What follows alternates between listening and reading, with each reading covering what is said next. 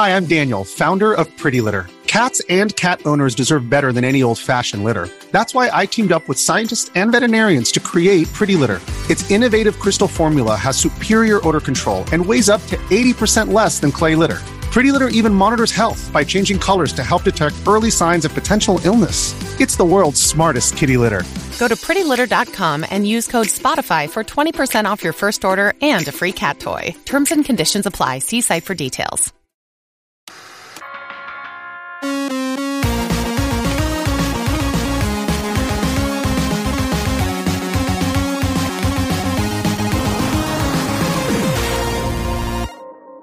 Hey, everybody, welcome to this week's podcast. Obviously, I am not Bob. Bob is still sick, unfortunately, and he asked me, John Linneman from Digital Foundry, to uh, handle this week's podcast. So, we're going to go through the various updates that have appeared on Retro RGB over the last week and try to cover them.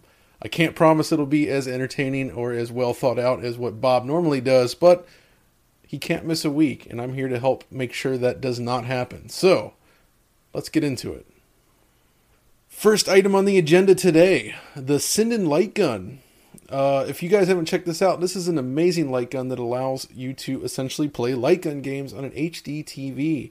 Um, and it works really well, from what I understand, talking to a lot of friends that have used it. Well, the PS1 Digital, which is something we reviewed on Digital Foundry as well as uh, over on Retro RGB, um, they've added a new firmware update that supports the Sinden light gun. And the way this works is the light gun itself uses this large white border around the edge of the screen as part of its functionality.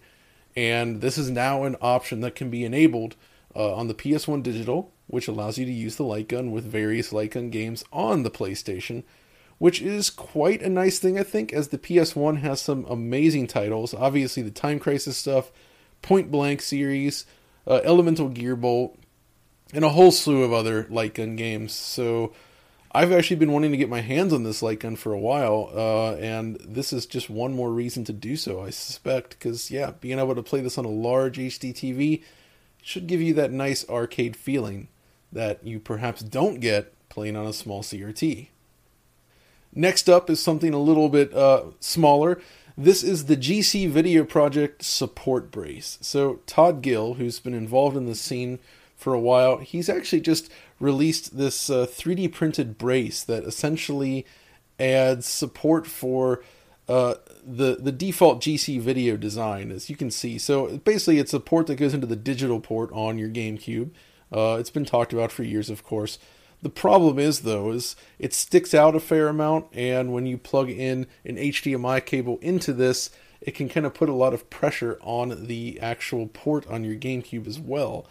Um, and because the GameCube has this sort of, if you look, um, if you look here, you can see how it kind of fits in there. It's this little 3D pr- printed wedge, and there's this gap running along the side here on the GameCube not gap, but it's like a little lip around where the AV ports and the vent is.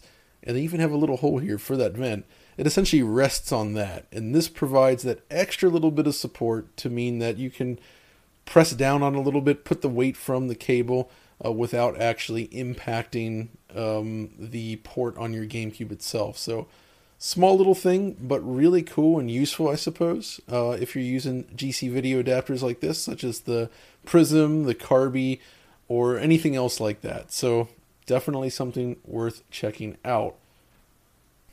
Next up, the 8BitDo Pro 2 review. So this comes to us from Lou Seedman, I suppose.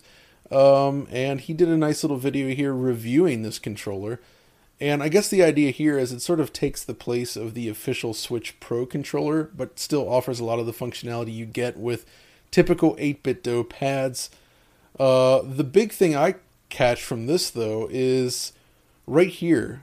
Essentially, it has a switch on the back of the controller now, and this is a big deal because on a lot of these 8BitDo pads, if you want to toggle between the different modes, like let's say you want to use it on like the Switch, but then you want to go and use it on a different machine. If you have like a Bluetooth adapter for a retro console or something like that, you used to have to hold the buttons at startup in different combination to put it into the correct pairing mode. Uh, this kind of takes the guesswork out of that, it seems like, which is a really nice feature. Just flick it to the one that you want and go from there. Um, the pad itself sort of maintains that Super NES style design, I suppose, but with the sort of wings on the side, like almost like a PlayStation controller, I would say. Uh, which makes sense given what it's going for here.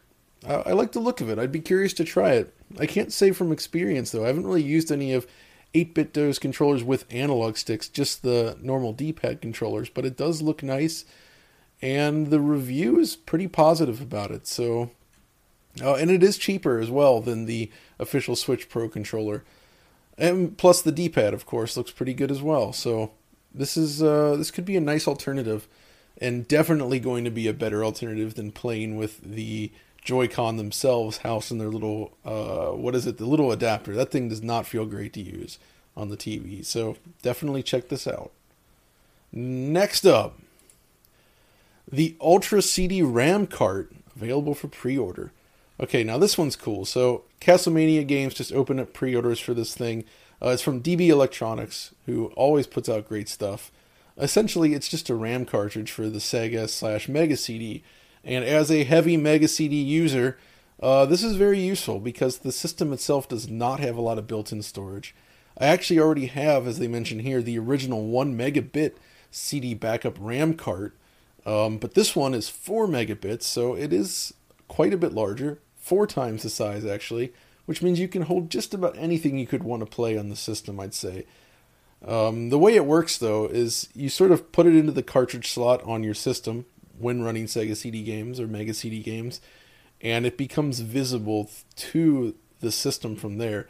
You can then try to manage your saves from this file manager that's built into the Mega CD and from there just kind of copy files over from the internal storage to the external storage and vice versa.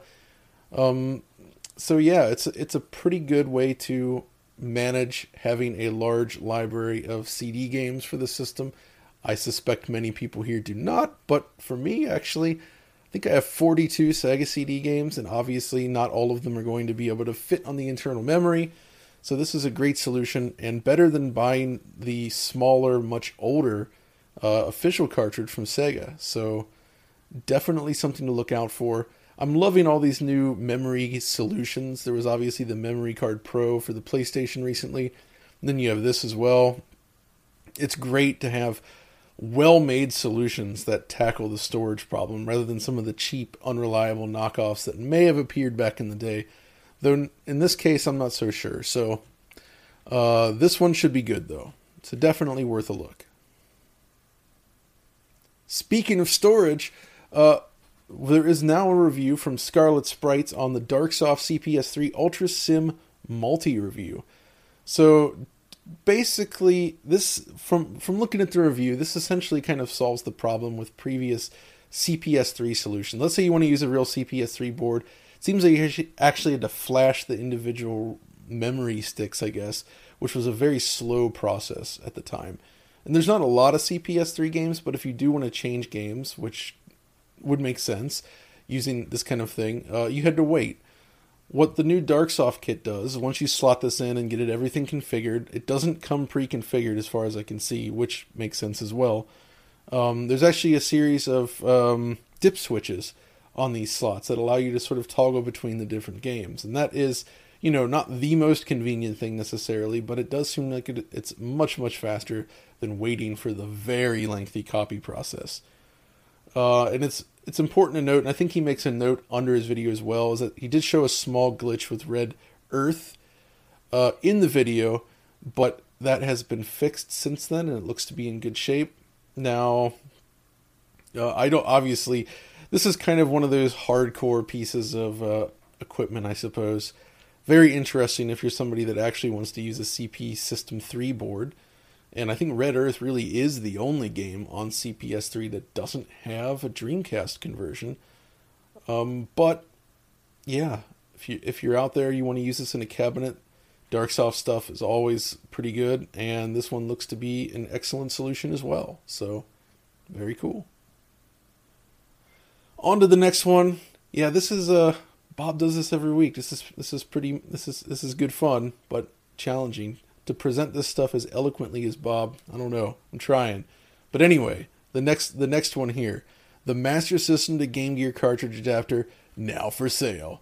So this is also um, being sold over on Castlemania Games, and this is a new adapter for playing Master System games on an original Game Gear. Now, obviously, these have existed in the past, even back in the day. This is a new iteration of that, um, and it's sort of an open source adapter this time. Um, it looks like yeah, it was originally announced last year, and now it is available. You can pick this up, and yeah, if you if you aren't familiar, of course, the Master System and the Game Gear share a lot of hardware. There are some differences, but you can effectively play Game Gear. Sorry, you can play Master System games on the Game Gear just by converting this cartridge pin out to work on the Game Gear itself.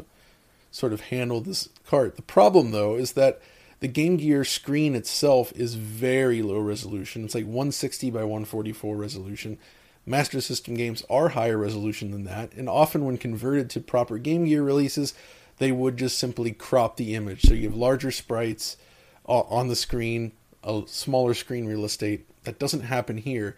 Instead, similar to the um, the Turbo Express, actually, the game resolution is higher than the actual pixel resolution of the LCD within the system itself. Um, so it ends up looking kind of like poorly scaled, I think, on a regular looking Game Gear, at least in my experience. But um, and yeah, if you're using a regular Game Gear as well, of course, the original screens installed in these things do not hold up well. The viewing angles are terrible. It's very difficult to enjoy. Um, and there, but there are modern LCD kits, of course, for this. But even those, I'm not 100% happy happy with because of the uneven pixel scaling.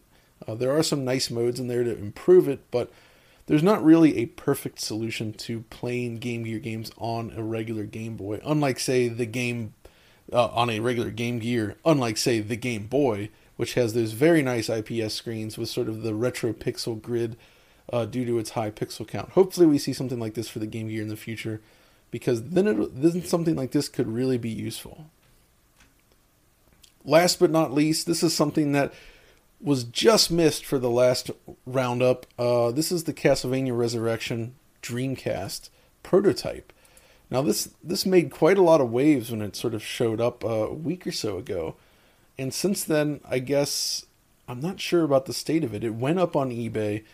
Uh, the bids went up very high and then it disappeared, which makes me think perhaps it was sold to some private seller. I'm not entirely sure on this, but What's interesting about it is that this was one of the earliest games announced for the Sega Dreamcast. It was a Western developed take on Castlevania, so I'm not entirely sure how great it would have been to be honest in the end, but it was it was very hyped at the time. I myself remember waiting for it, seeing the screenshots. It was certainly an interesting idea, but it was canceled. Um, but obviously, some of it exists. There was a demo shown behind closed doors back at E3 1999 before the system launched, and it seems like this demo is specifically the one um, that was shown to select people at the time. And it seems to consist of several different rooms and areas to sort of fight through and play around in, just to kind of showcase what they're going for.